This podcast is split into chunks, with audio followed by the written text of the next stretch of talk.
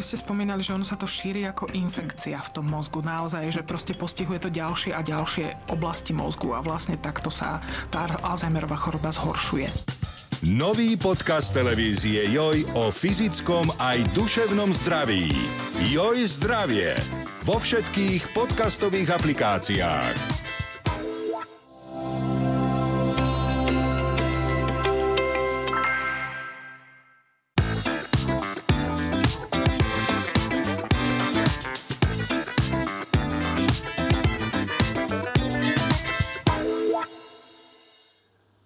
Možno ste nedávno aj v našom spravodajstve zachytili, že hodiny súdneho dňa ukazujú 90 sekúnd, teda minútu a pol do polnoci. E, každý rok e, tento čas oznamujú vedci, ktorí tým chcú dať e, najavo, aké riziko je, že ľudstvo skántri samé seba a usilovne na tom pracuje. O tom myslím, že pochybovať nemusíme.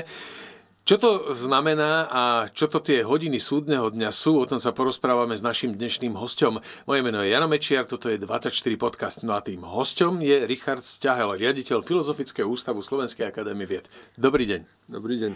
Poďme si vysvetliť najprv tie hodiny súdneho dňa, alebo po anglicky Doomsday Clock. Čo to je? No, je to vlastne metafora, je to také obrazné vyjadrenie rizík, ktoré vznikli ľudskou činnosťou, to znamená technológií, ktoré ľudstvo vyvinulo, ale ktoré môžu vlastne pri ich použití alebo nesprávnom použití alebo zneužití vlastne vyústiť do zničenia ľudstva, respektíve civilizácie, to znamená organizovaného spôsobu života, ktorý my považujeme za samozrejmý, ale a aj z dejín a teda aj, aj tieto veci vedia, že zďaleka taký samozrejme nie je.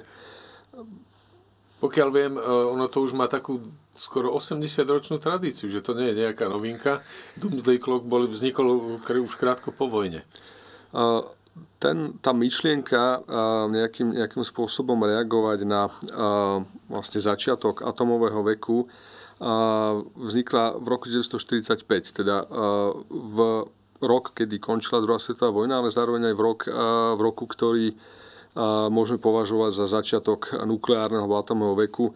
To znamená rok, v ktorom boli prvýkrát nielen vyskúšané jadrové zbranie na poligone v púšti v Nevade, ale aj boli použité proti Japonsku. A vlastne dá sa povedať, že otcovia, otcovia tejto, tejto zbrane, Robert Oppenheimer a Albert Einstein a ešte v tom roku 1945 e, v Chicago, na University of Chicago založili e, časopis, e, ktorý sa trval Bulletin of the Atomic Scientist. A je to paradox a poukazuje to aj na a niečo, čo sa potom veľmi intenzívne diskutovalo ako etika vedy, nakoľko sú veci zodpovední za to, čo vytvoria a nevytvoria. A, a od roku 1947 potom tento časopis pravidelne vlastne vydával také hodnotenie stavu civilizácie a technológií, ktoré má tá civilizácia k dispozícii vo vzťahu k možnosti seba zničenia ľudstva. Mm-hmm. Ten ten, to je po slovensky ten atomových vedcov, tak sa Áno, to dá. Tak, tak, tak sa to dá. Samozrejme, e, tí zakladatelia sú už preč. E, kto ho tvorí teraz napríklad? Kto no, o tom rozhoduje, čo tie hodiny budú ukazovať? S, väčšinou sú tam teda uh, vedci, ktorí sa venujú jadrovej fyzike. Uh, je tam uh, taká, taká rada, uh, uh, oni tomu hovoria vedecká bezpečnostná rada toho časopisu a uh, tu v súčasnosti tvorí napríklad 9 nositeľov Nobelovej ceny, väčšinou teda za prírodné vedy, väčšinou za fyziku.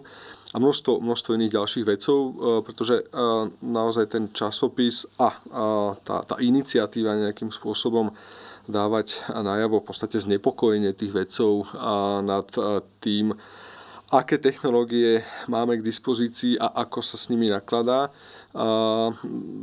do roku, myslím, že 2007, ten, to hlavné riziko videli vlastne v nukleárnych technológiách, pro všetkým teda v jadrových zbraniach. Ale od roku 2007 je do toho, do toho výpočtu zahrnovaná aj hrozba klimatickej zmeny. A myslím, že od roku 2018 sa do toho, do toho zaraďuje aj technológia umelej inteligencie a technológie vlastne genových manipulácií, alebo teda to bioinžinierstvo, ktoré, ktoré sa ukazuje ako jedno z ďalších jednak obrovských technologických pokrokov a jednak obrovské riziko pre udržateľnosť civilizácie. Mm. Hovoríme teda, že aktuálny stav je 90 sekúnd do polnoci, ukazujú tie hodiny, to znamená, že ak, ak by bola polnoc, tak je koniec sveta, veľmi zjednodušene povedané, áno. E, ale ten čas sa každý rok e, hýbe dopredu alebo dozadu. Ako sa to menilo v priebehu 10 ročí?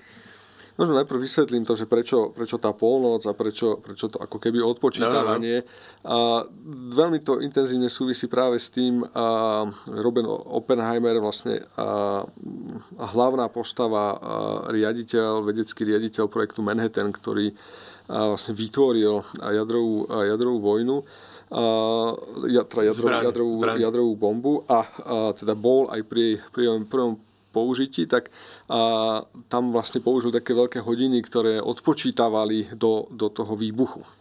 A uh, oni vedeli, že keď už, keď už ten odpočet uh, bude uh, blízko tej, tej 12, teda uh, blízko toho času, kedy, kedy má dojsť k tomu skúšobnému výbuchu, tak už sa to vlastne nedá zastaviť. Uh-huh. A tie procesy už boli natoľko rozbehnuté, že, že uh, už sa mohlo len čakať, že čo sa stane.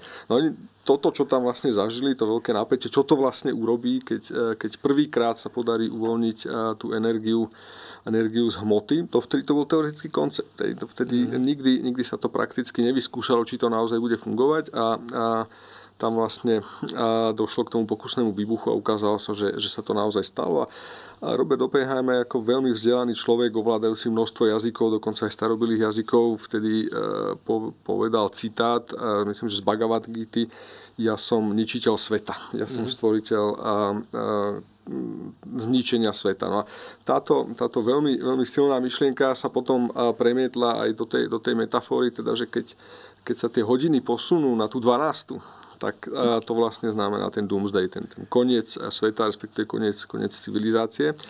A oni si tí vedci veľmi rýchlo uvedomili vlastne, čo stvorili a boli presvedčení, že tá vojna skončila, takže sa tá zbraň nemala použiť. A obidvaja, v podstate Oppenheimer aj Einstein, aj množstvo ďalších vecí, ktorí sa na tom, na tom podielali, boli veľmi rozčarovaní a sklamaní, keď zistili, že, že vytvorili niečo, čo už nemajú pod kontrolou, lebo keď už sa toho chytili vojaci a politici, mm. tak už, už názor, názor, názor vedcov na to, že to je tak nebezpečná technológia, že by sa nemala používať, a nikoho nezaujímal. Čiže ich odpoveď na to bolo vlastne vytvorenie tohto časopisu s tou metaforou, ktorá je teraz obrazená tými, tými hodinami smerujúcimi k 12. teda k tej polnoci. A ak je to, je to metaforické vyjadrenie určitých, určitých rizík. No a vrátim sa k tej vašej pôvodnej otázke. Keď prvýkrát stanovili to, to riziko E, zničenia sveta, vtedy ešte čiste, čiste teda tou jadrovou technológiou, to bol rok 1947 a vtedy tie, tie hodiny e, nastavili na čas 7 minút do polnoci. Mm. A potom obrovský, obrovský skok na 3 minúty do polnoci bol v roku 1949, keď sa ukázalo, že aj Sovietský zväz zvládol technológiu výroby jadrovej bomby, čo bol, bol, bolo veľké prekvapenie pre vedcov, aj, aj teda politikov na západe, bol presvedčený, že minimálne ešte 10 rokov to bude, bude, to bude trvať. trvať ne? No a potom, keď v roku 1953 aj Spojené štáty americké a v zápätí pár mesiacov na to aj Sovietský zväz a, zvládli výrobu vodíkovej bomby a ju vyskúšali, tak, tak bol ten čas vlastne posunutý na dve minúty do polnoci, že vtedy, vtedy tí vedci pochopili, že tie závody, ako, ako sme to my teda... preteky v zbrojení. Preteky v zbrojení. Jadrovom. V, v jadrovom odstrašovaní sa vlastne naplno rozbehli. A, a zároveň, zároveň v tých 50 rokoch ako keby sa do nich zapojili aj ďalšie veľmoci. Veľká Británia, Francúzsko tiež došli s vlastnými projektami a s vlastnými bombami, tak povediac.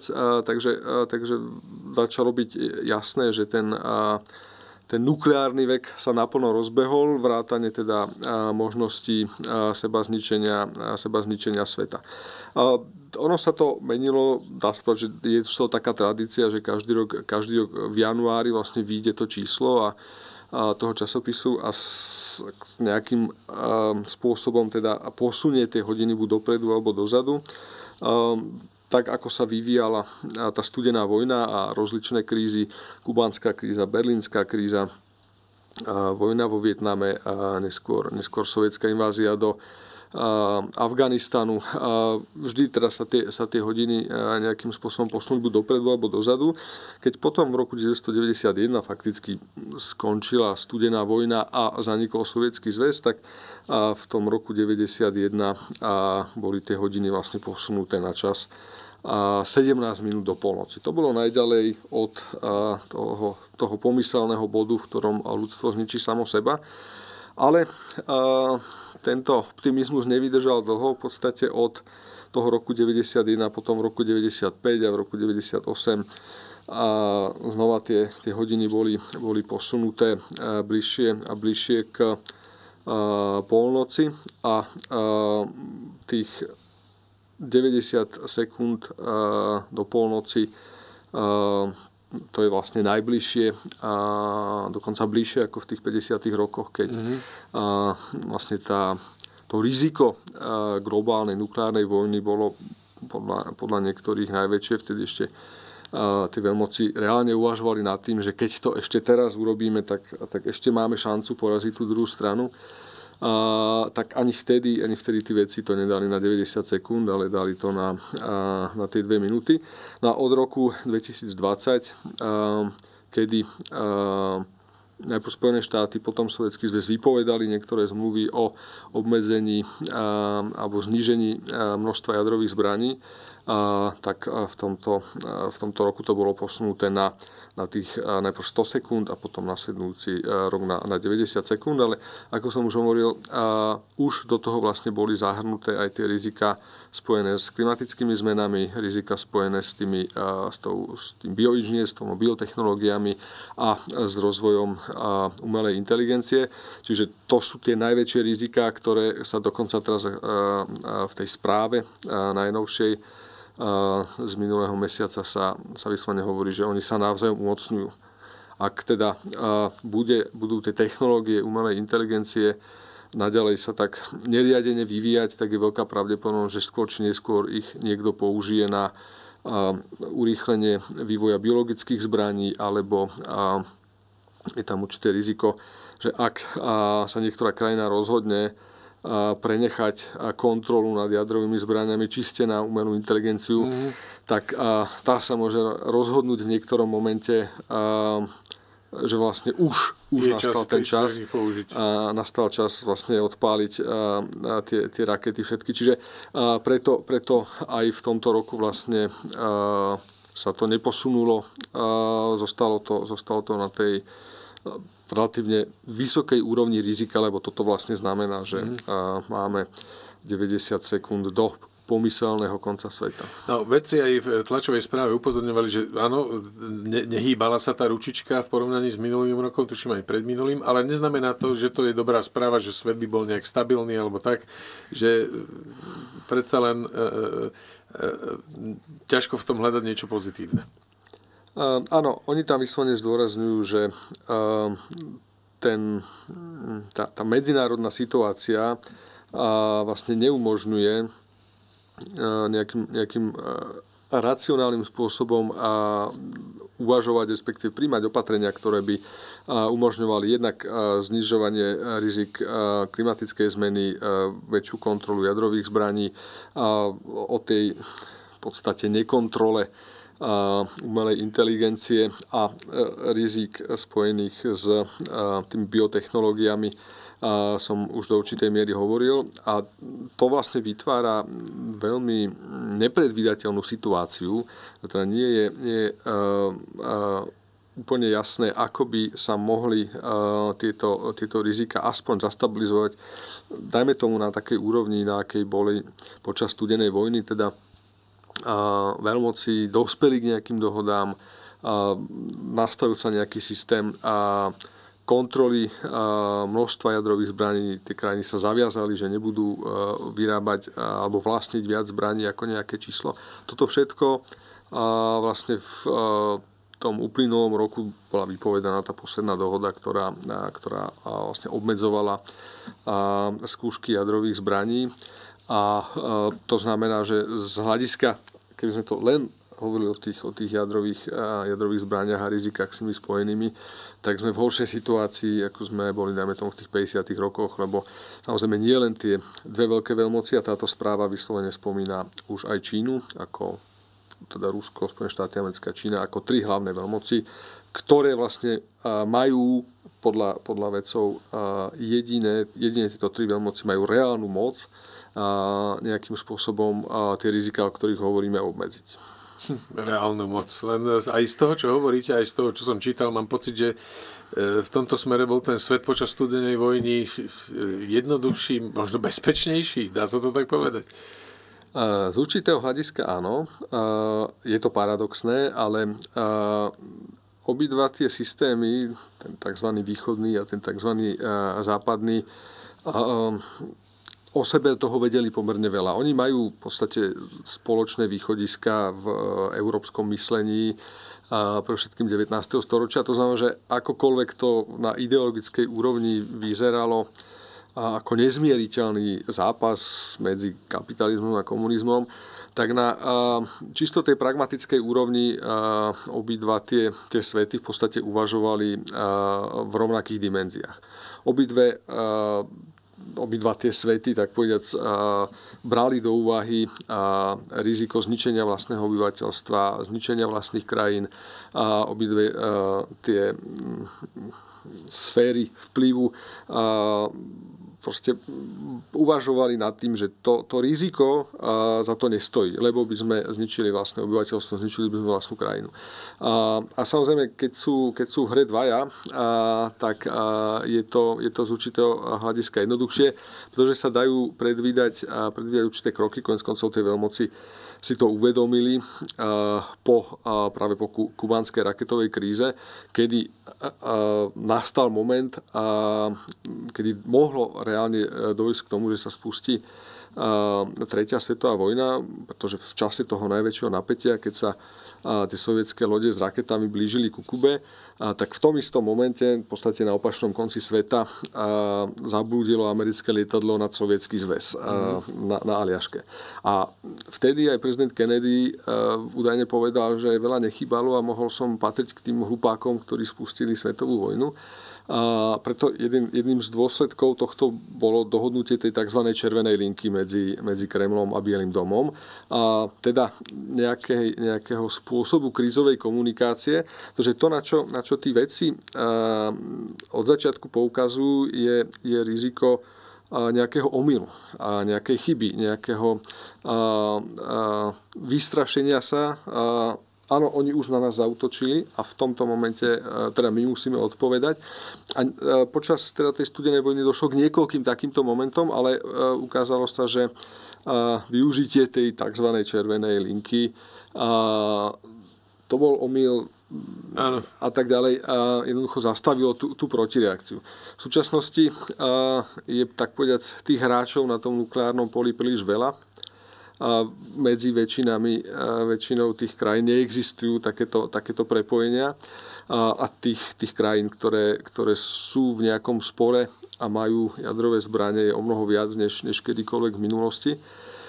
No a ešte, ešte do toho vlastne sú tie klimatické zmeny, sú tie biotechnológie a, a umelá inteligencia, čo sú v podstate neuchopiteľné, zatiaľ neuchopiteľné fenomény. Nevieme, akým, akým spôsobom by sme ich mohli dostať pod kontrolu, lebo kým boli len dve veľmoci, ktoré boli v podstate prísne hierarchicky organizované, obi, aj Sovietský zväz, aj Spojené štáty boli, boli militarizované veľmi intenzívne, ale to znamená, že tie, tie zbranie hromadného ničenia boli pod veľmi prísnou kontrolou. A kdežto technológie umelej inteligencie alebo... Vyzerá, že nie sú pod žiadnou kontrolou. Naozaj je možné, je možný ten scenár, ktorý sa opakovane objavoval napríklad v Bondovkách, že nejaký a, veľmi bohatý poloblázon, a, ktorý teda má dostatok peňazí na to, aby si mohol a, zariadiť veľké laboratórium a v ňom teda zamestnať tých najlepších vedcov a, a využívať tam najmodernejšie technológie na veľmi obskúrne účely. Toto je niečo, čo, čo až v súčasnosti je vlastne reálne, lebo množstvo, množstvo tých technológií je v podstate voľne dostupných a, ich kontrola je, je minimálna. Ono sa to konec koncov ukázalo aj pri tej, pri tej pandémii. A, boli krajiny, ktoré jednoducho zakazovali experimentovanie s vírusmi, no tak sa tie experimenty s tými vírusmi presunuli do iných krajín, ktorých až tak, až tak nezakazovali. Mm. A dokonca boli financované aj z tých krajín, ktoré, ktoré na svojom území to zakázali, mm. ale, ale e, nebol až taký problém to, to financovať v zahraničí. No a to je presne ten, ten, ten model toho rizika, ktorý sa potom vlastne prejavil aj v tej, v tej globálnej pandémii. Mm. O tom jadrovom zbrojení, o tej jadrovej hrozbe, myslím teda, že sme e, povedali dosť. Ja by som sa teraz e, na tú klimatickú zmenu e, pozrel, lebo presne ako ste hovorili, jeden z dôvodov, prečo teda tie hodiny nechali na minúte a pol do polnoci, vedci uviedli, že tá klimatická zmena má zlovestný výhľad, to je taký doslovný, doslovný preklad. Áno, on ten minulý rok, čo sa týka klimatickej zmeny, je prelomový. V podstate pri všetkých kľúčových parametroch, či priemerná globálna teplota, či koncentrácia skleníkových plynov v atmosfére, a to nielen CO2, ale aj metán, ale čo sa teda ukazuje ako pravdepodobne najväčší problém, priemerná teplota Svetového oceánu, pri všetkých došlo vlastne k rekordom, k skokovému nárastu. To znamená, pri, e, napríklad pri tej, pri tej teplote atmosféry e, v roku 2015 sa väčšina krajín sveta e, podpisom tzv. Parískej klimatickej dohody zaviazala, že v podstate urobí všetko preto, aby, veľmi zjednodušene povedané, aby tá globálna teplota tzv. globálne oteplovanie neprokročilo 1,5 stupňa oproti priemernej teplote atmosféry z obdobia pred priemyselnou revolúciou. Mm-hmm. A, a minulý rok došlo k tomu prekročeniu tej priemernej teploty a dokonca o pár a, a stotín stupňa nad 1,5 stupňa a teda to, k tomu malo dojsť až niekedy v polovici, z polovici tohto storočia. Čiže a, môžeme povedať, že to úsilie vlád štátov sveta zabrániť nárastu globálnej teploty nad úroveň, ktorá sa považovala za relatívne bezpečnú, to bolo zhruba tých 1,5 stupňa, tento záväzok už sa vlastne nepodarilo naplniť. A vzhľadom na to, ako narastla koncentrácia skleníkových plynov v atmosfére a pre všetkým vzhľadom na to, ako narastla teplota oceánov, tak ten výhľad je naozaj nedobrý, pretože s veľkou budú, bude tento trend pokračovať. To znamená, že každý nasledujúci rok bude tá teplota oceánu aj atmosféry vyššia. Pri tom oceáne je to obzvlášť nebezpečné a pre teda mnohých vedcov až zarážajúce, pretože 71% povrchu planéty tvorí voda. Mm-hmm. Voda má obrovskú tepelnú kapacitu, čiže po v podstate predchádzajúcich 150 rokov Svetový oceán fungoval ako chladič a svetovej atmosféry a zároveň a, ako najväčší absorbent a, skleníkových plynov. A, teplá a, oceánska voda má ale menšiu schopnosť absorbovať skleníkové plyny, všetkým CO2 a, a zároveň keď je voda príliš teplá, tak už teplo nepohodcuje, ale začne vyžarovať. vyžarovať a, mhm. čiže keby sme teda a, opäť použili nejakú metaforu, tak to je to, čoho sa vlastne veci desia, že sa ten svetový oceán z chladiča zmení na radiátor. Aha, no o tom sa hovorí už dlhšie, že e, to sú tiež tie obavy, že e, dospejeme k takému bodu zlomu, kde sa to celé preklopí a všetky tie procesy sa budú správať úplne inak a tým pádom no, vlastne to, je, nás... to je to, k čomu s určitou uh, mierou pravdepodobnosti došlo v roku 23, lebo ako som uh, hovoril, všetky tie kľúčové parametre vlastne vyskočili uh, o viac, než sa teda tá uh, koncentrácia skleníkových plynov aj premerná teplota sa, sa dvíhala v podstate kontinuálne. Uh, minimálne posledných 50 rokov, ale uh, v tom minulom roku uh, ten, tá miera nárastu bola významne vyššia než, než v tých predchádzajúcich rokoch. Preto, preto niektorí, niektorí veci uh, uh, vyslovili tú domnienku, že možno, že práve, práve v tom roku 2023 vlastne došlo uh, k tomu bodu zlodu, zlomu, uh, kedy už ten, uh, tá zmena klímy nebude pozvolná, lineárna, ale začne byť skoková, čo by teda pre, pre ľudstvo naozaj, naozaj znamenalo katastrofu. A vyslovene sa teda aj v tej správe hovorí, že toto je jeden z hlavných dôvodov, prečo, prečo nechávajú ten, ten odhad rizika na, na tom relatívne vysokom respektíve krátkom čase, tých 90 mm. sekúnd do polnoci. Pretože samozrejme všetky tie ďalšie javy, ktoré a, sú do toho výpočtu alebo odhadu, možno, že to je presnejšie zahrnuté, a, naznačujú, a, že ani v tomto roku sa na aspoň zmiernenie tej klimatickej zmeny príliš dbať nebude. Všetky tie veľmoci, o ktorých sme hovorili, sú momentálne v štádiu, kedy zintenzívnili investície do svojich ozbrojených síl a to tak do jadrových zbraní, ako aj do, do klasickej mhm. konvenčnej výzbroje. A to samo o sebe je obrovským zdrojom emisí skleníkových plynov. A tá, tá zbrojná výroba vlastne vždy je zdrojom aj ďalšieho tepla, ktorý, ktoré, ktoré ako prispieva k e, ďalšiemu e, ohrevu atmosféry a oceánov. No a samozrejme má to ešte ten ďalší moment, e, všetky tie prostriedky, ktoré sú vynaložené na vývoj a výrobu nových zbraní, jednoducho to nemôže byť použité, dajme tomu, na, na vývoj a výrobu technológií, ktoré umožňujú využívať obnoviteľné zdroje, alebo mhm. technológií, ktoré umožňujú šetrnejšie využívanie vody, alebo šetrnejšie produkovanie potravín a tak ďalej. Teda tie technológie, ktoré by umožňovali zmierniť ten nástup klimatickej zmeny a zároveň by umožňovali udržať kvalitu života ľudstva v hraniciach, ktoré ešte by sme považovali za akceptovateľné. No, znesiteľné ako tak. Ďalším bodom, ktorý e, uvádzajú vedci v tej tlačovej správe k e, hodinám súdneho dňa sú nepredvídateľné biologické hrozby. Vy ste už niečo naznačili, ale e, čo konkrétne mali na mysli?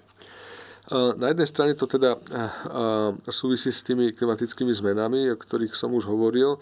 V rámci tých klimatických zmien dochádza totiž k roztápaniu permafrostu, teda väčšine zamrznutej pôdy, hlavne teda na severe Kanady a Ruska ale dochádza aj k roztápaniu vysokohorských hľadovcov. Existuje množstvo štúdií, ktoré ukazujú alebo dokazujú, že pri tom, pri tom roztápaní vlastne dochádza k,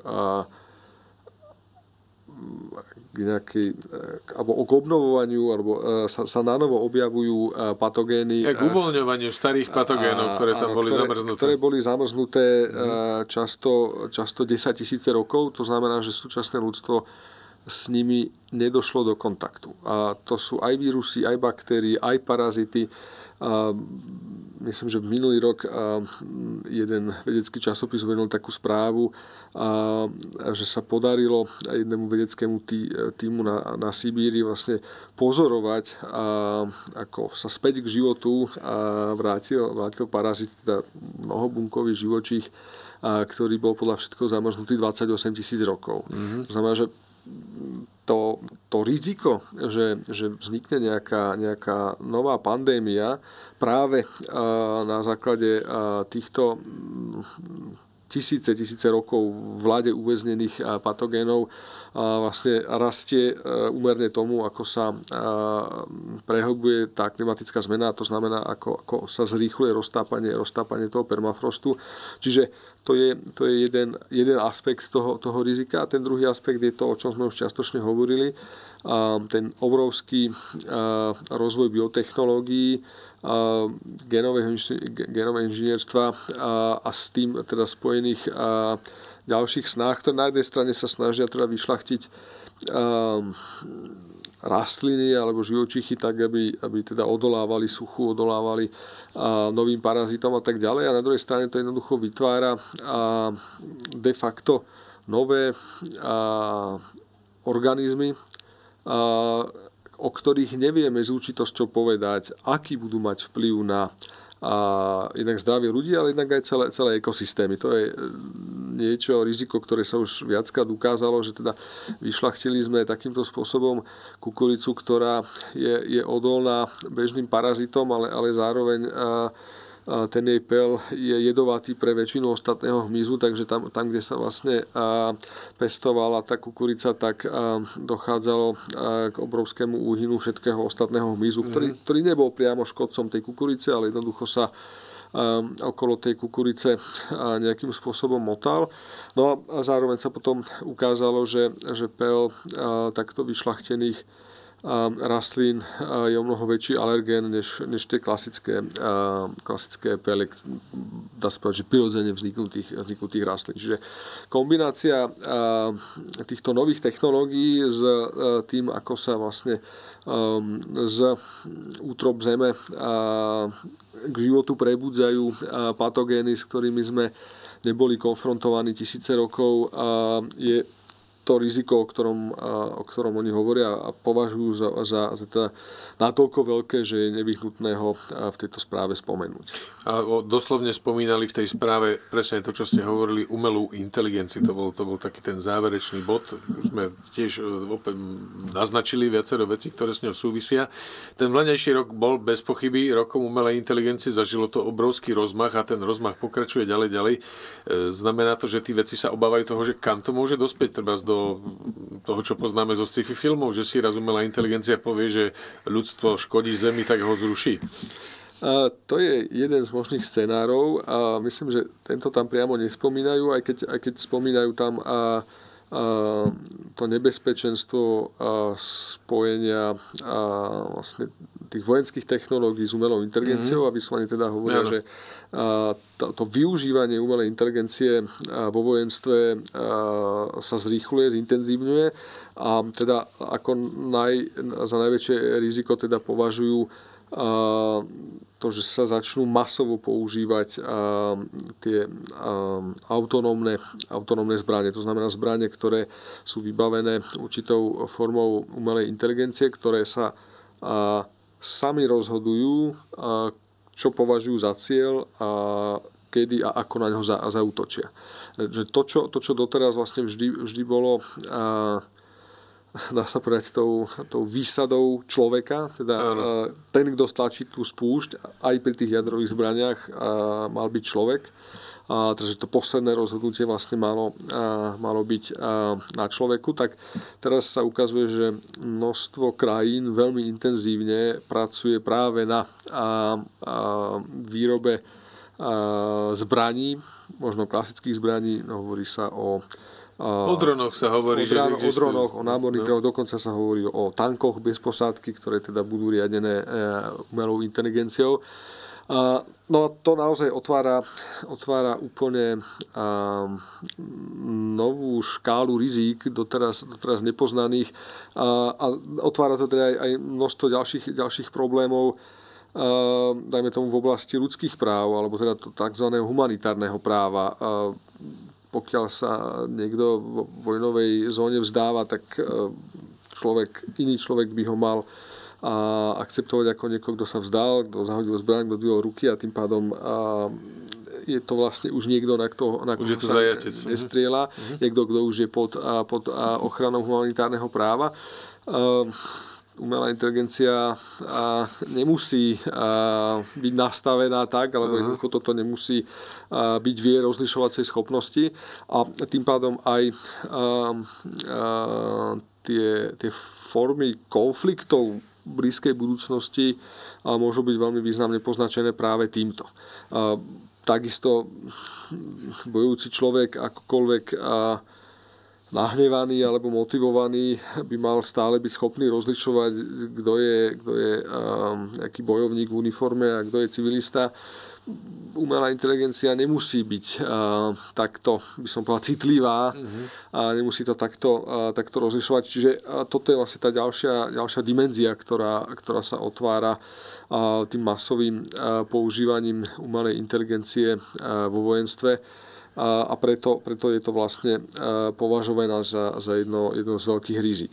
A ak som dobre čítal, oni nielen v súvislosti e, s vojenstvom tú umelú inteligenciu spomínali, ale aj v súvislosti s tým, čo sa deje v kybernetickom priestore, že aj tam môže narobiť Áno, to je, to je ďalší, ďalší moment, a, takže tá, tá umelá inteligencia naozaj umožňuje a, zintenzívniť javy, ktoré sú teda z ľudských dejín známe a asi aj nevykoreniteľné šírenie fám, polopravd a všelijaké, dneska tam hovoríme ako dezinformačné kampane.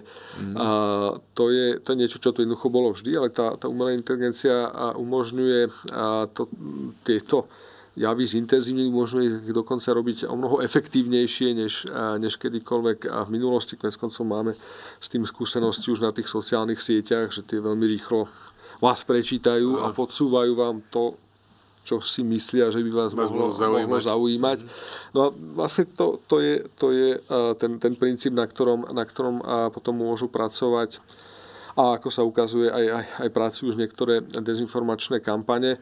A dokonca sa teda ukazuje, a, že existuje niekoľko firiem, ktoré si kandidujúci, kandidujúce strany alebo kandidujúci ľudia môžu zaplatiť. A tí ľudia jednoducho sú schopní potom využívať tú umelú inteligenciu na, na identifikovanie potenciálnych voličov, identifikovanie tých, ktorí by sa mohlo, bolo možné ich presvedčiť, aby volili tohto človeka, tým, že im budú podsúvané vhodné časti informácií, lebo najhoršie, ako sa hovorí, nie je čistá lož, tá sa dá pomerne ľahko odhaliť, ale, ale vždy je to je tá polopravda, že teda z nejakého javu alebo z nejakej situácie sa k vám dostane iba časť informácie. Mm-hmm. A, a teda chýba, chýba vám ten celkový obraz. A pokiaľ a sa podarí vytvoriť prostredie, ktoré budete považovať za dostatočne hodnoverné a seriózne, ktoré vám bude podsúvať takéto informácie, tak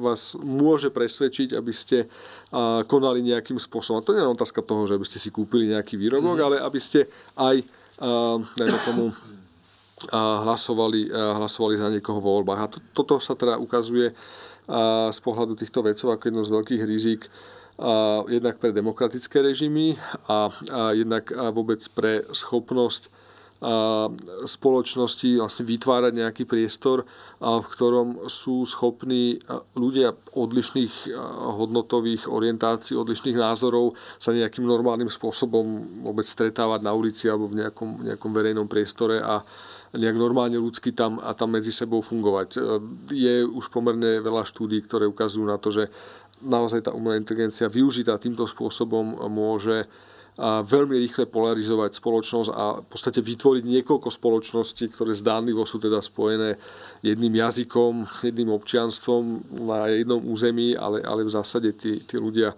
a vlastne žijú obrazne povedané v iných svetoch. Každý, mm-hmm. každý má teda iné predstavy o tom, čo sa vlastne deje, pretože dostáva vlastne e, inú časť e, obrazu tej, tej istej udalosti. Konec koncov e, nemusíme chodiť niekam ďaleko. Aj na Slovensku sme v tejto situácii, že na, na ten istý jav, na tý, ten istú, tú istú udalosť sa proste časť populácie pozera z úplne inej perspektívy než tá druhá a vlastne chýba tá schopnosť a keby schopnosť ochota vôbec sa pozrieť na to, že no dobre, tak tí druhí to vidia inak, prečo to vidia inak? Akože uh-huh. skúsiť sa na to pozrieť aj teda, ako sa hovorí, tými inými očami a, a vidieť, že tak dobre, majú iné životné skúsenosti, majú iné obavy a preto, preto, dajme tomu, vnímajú túto situáciu ako ešte nebezpečnejšiu, než, než by ju vnímali normálne, alebo, alebo naopak ako, ako banalitu, prečo sa tým vôbec máme zaoberať, prečo sa nezaoberáme niečím iným, niečím, čo ja považujem za, za mm. natoľko rizikové, že by sme sa tým mali zaoberať. No a žiaľ, ukazuje sa, že tá umelá inteligencia je práve v takýchto situáciách neskutočne efektívna a, a preto aj tie veci hovoria o tom, že a je potrebné vytvoriť nejaký mechanizmus kontroly tej umelej inteligencie. A, sú, no, poku, pokusy sú v tomto smere, pokiaľ viem, len zase nie všade. A, to, je, to je presne ten problém, a že v podstate o tom istom sa hovorilo v tých 50 60 rokoch, že a, nejakým spôsobom treba ten a rozvoj a jadrových zbraní dostať pod kontrolu nejakým spôsobom a stanoviť hranice, pravidlá a tak ďalej. Čo sa na určitú dobu podarilo, ale ako som už spomínal, vlastne v posledných, v posledných rokoch celý ten tá štruktúra zmluv, ktoré vlastne stanovali, kto za akých okolností môže vlastniť jadrové zbranie a tak ďalej. Technológie, ktoré, ktoré sú potrebné na výrobu jadrových zbraní, kto komu môže predávať tak ďalej. Toto všetko vlastne um, ako keby vyprchalo, tie hlavné veľmoci uh, jednoducho vypovedali tie zmluvy.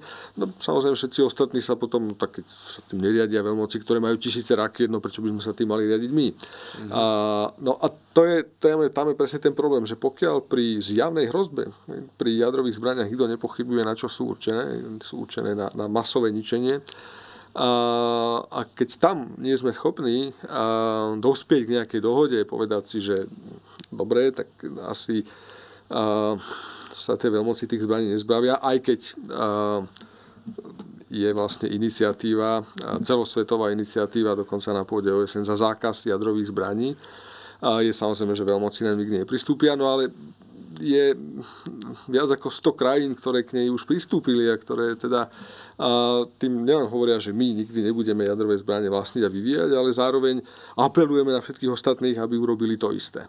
A, a, ale pokiaľ ani v sektore, keď to tak nazvem, po ktorom je jasné, na čo jadrové zbranie sú, hej, sme není schopní dospieť k takéto dohode, tak pri umelej inteligencii, ktorá v mnohých oblastiach vlastne umožňuje a obrovský pokrok pri vývoji liekov, pri diagnostikovaní chorób a množstve iných ďalších vecí. Vlastne tá umelá inteligencia dokáže nájsť to správne riešenie o mnoho rýchlejšie, než by to bolo klasickými metódami výskumu alebo tá, tá umelá inteligencia dokáže, najmä tomu pri stavanie diagnózy a prejsť databázou 10 tisícov podobných ochorení, čo sa jednému lekárovi jednoducho nepodarí za celý život. No. Čiže tam, tam sa ukazuje, že to je, to je neskutočne efektívny nástroj, ale na druhej strane, ako som už hovoril, je, je množstvo oblastí, v ktorých sa dá a tá umelá inteligencia veľmi, veľmi ľahko zneužiť. Čiže tak, tak ako dokáže tá umelá inteligencia a o mnoho rýchlejšie, než by sa to podarilo klasickými metodami výskumu nájsť tú správnu molekulu, ktorá bude liečiť nejakú chorobu, tak, tak sa dá tej inteligencii zadať úloha, tak nájde ten patogén, na ktorý nebude zaberať absolútne žiadny liek. Mm-hmm.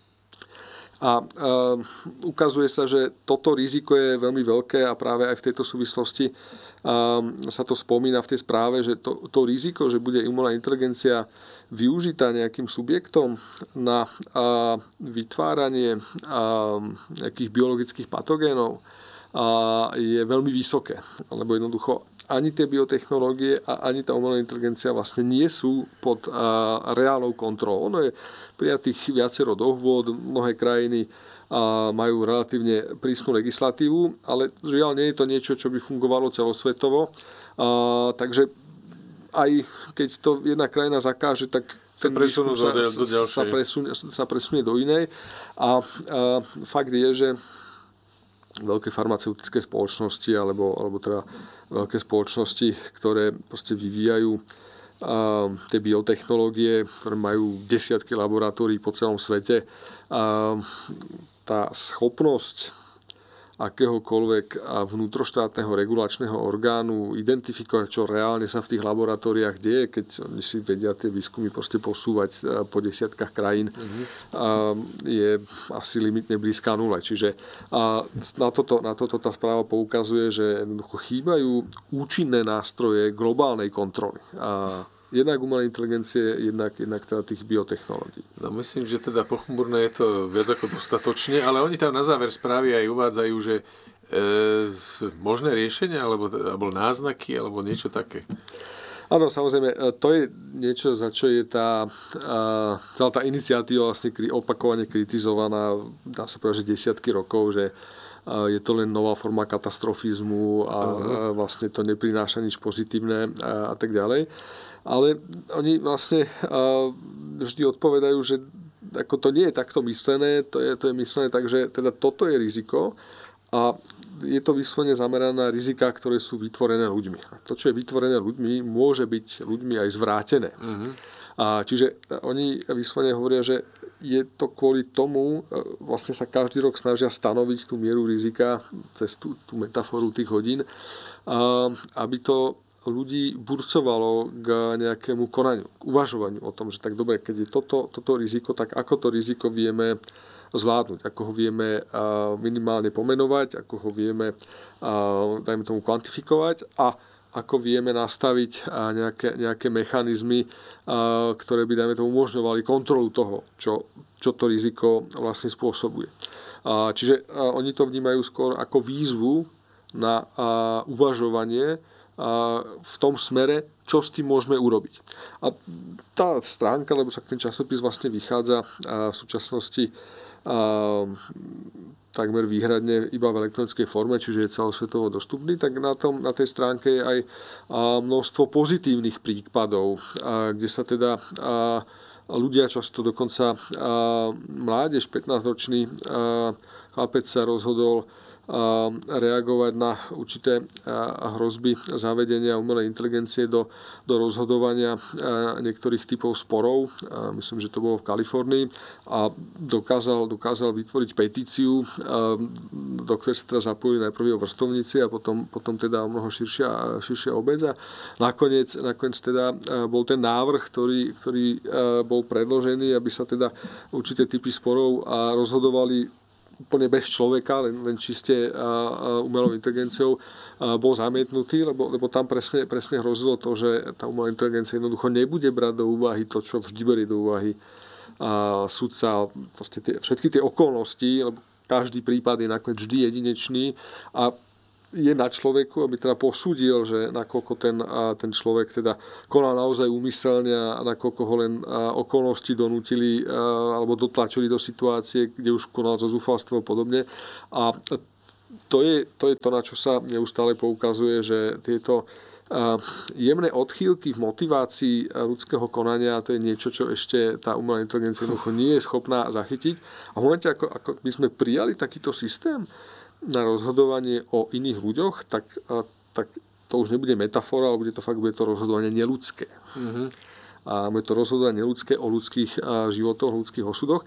No a ukázalo sa, že dokonca aj 15-ročný chlapec dokáže z vlastnej iniciatívy vlastne vytvoriť protiťah proti nejakej, nejakej tendencii. Čiže je tam množstvo, množstvo ďalších podobných prípadov a oni teda zdôrazňujú, že samozrejme hovoria o globálnych hrozbách, ale aj tie, tie globálne hrozby a nakoniec sa vždy prejavujú nejak lokálne. Teda vždy v tom priestore, kde žijeme, kde sa nachádzame, tak máme nejaké, nejaké možnosti na to apelovať. A napríklad je tam, je tam iniciatíva spomenutá, ktorá, ktorá rovnako oslovuje amerických senátorov s tým, že sa ich teda pýta, aký je ich pohľad na celú tú jadrovú moc Spojených štátov amerických. Vyslovene hovoria, nikto, nikto predsa nejde do volieb s tým, že by, že by priamo hovoril, že čo si o tom myslí a mm. že je teda presvedčený, či to treba viac rozvíjať, alebo treba, treba naopak tlačiť na opätovné uzavretie nejakých dohôd. Že vlastne máme zákonodarcov a my nevieme, čo si oni vlastne myslia o jednom z najväčších rizik, ktoré ľudstvo vôbec vytvorilo a v Spojených štátoch amerických je to o to citlivejšie, že je to vlastne prvá krajina sveta, ktorá reálne zvládla tú technológiu výroby jadrovej bomby a jediná krajina sveta zatiaľ, ktorá a dúfajme, že aj, aj, aj vôbec, ktorá, ktorá reálne použila jadrovú, jadrovú zbraň proti inej krajine. Čiže tá iniciatíva, tak my predsa musíme vedieť, že čo si naši zákonodárcovia myslia o tejto technológii a o kritériách jej použitia. A, a je, to, je to pomerne rozšírená, rozšírená iniciatíva a teda sú tí senátori oslovania, akože takto, takto sa vlastne vytvára verejná diskusia o tom, čo my vlastne chceme, chceme s tou technológiou urobiť. Keď je jasné, že to uvažovanie typu, že keď oni majú 10 tisíc raket, tak my keď ich vyrobíme 15 tisíc, tak budeme síce ako číselne lepší, ale vo výsledku to, čo ide teda, že ak, ak sa vlastne použije iba jedna jediná, tak aj tá druhá strana použije a, a vo výsledku jednoducho zničíme civilizáciu. A tak jednoducho ukazuje sa, že ten, ten klasický typ myslenia, ktorý dajme tomu fungoval pri puškách, delách, tankoch a tak ďalej, keď ten náš nepriateľ ich má toľko, tak my musíme mať aspoň o kúsok viac, že to pri jadrových zbraniach je vlastne absurdný typ uvažovania. Mm-hmm. A že teda e, poďme sa baviť o tom, čo vlastne s tými zbraniami chceme, chceme reálne robiť.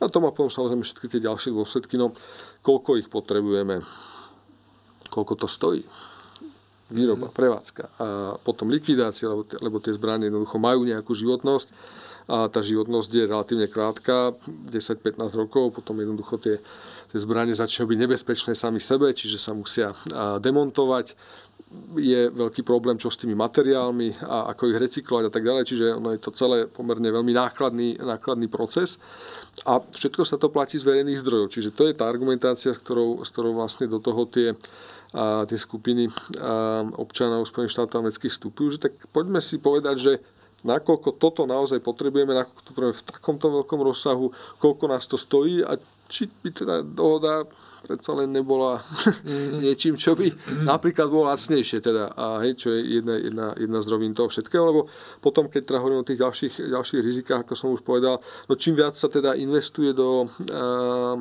tohto arzenálu, tým menej sa potom môže investovať do uh, tých technológií, ktoré by, dajme tomu, umožnili aspoň zmierniť, keď už nezvrátiť tie klimatické zmeny. Mm. Čiže nejaká iskrička nádeje tam predsa len na záver je a pripúšťa to aj ten atomových vedcov.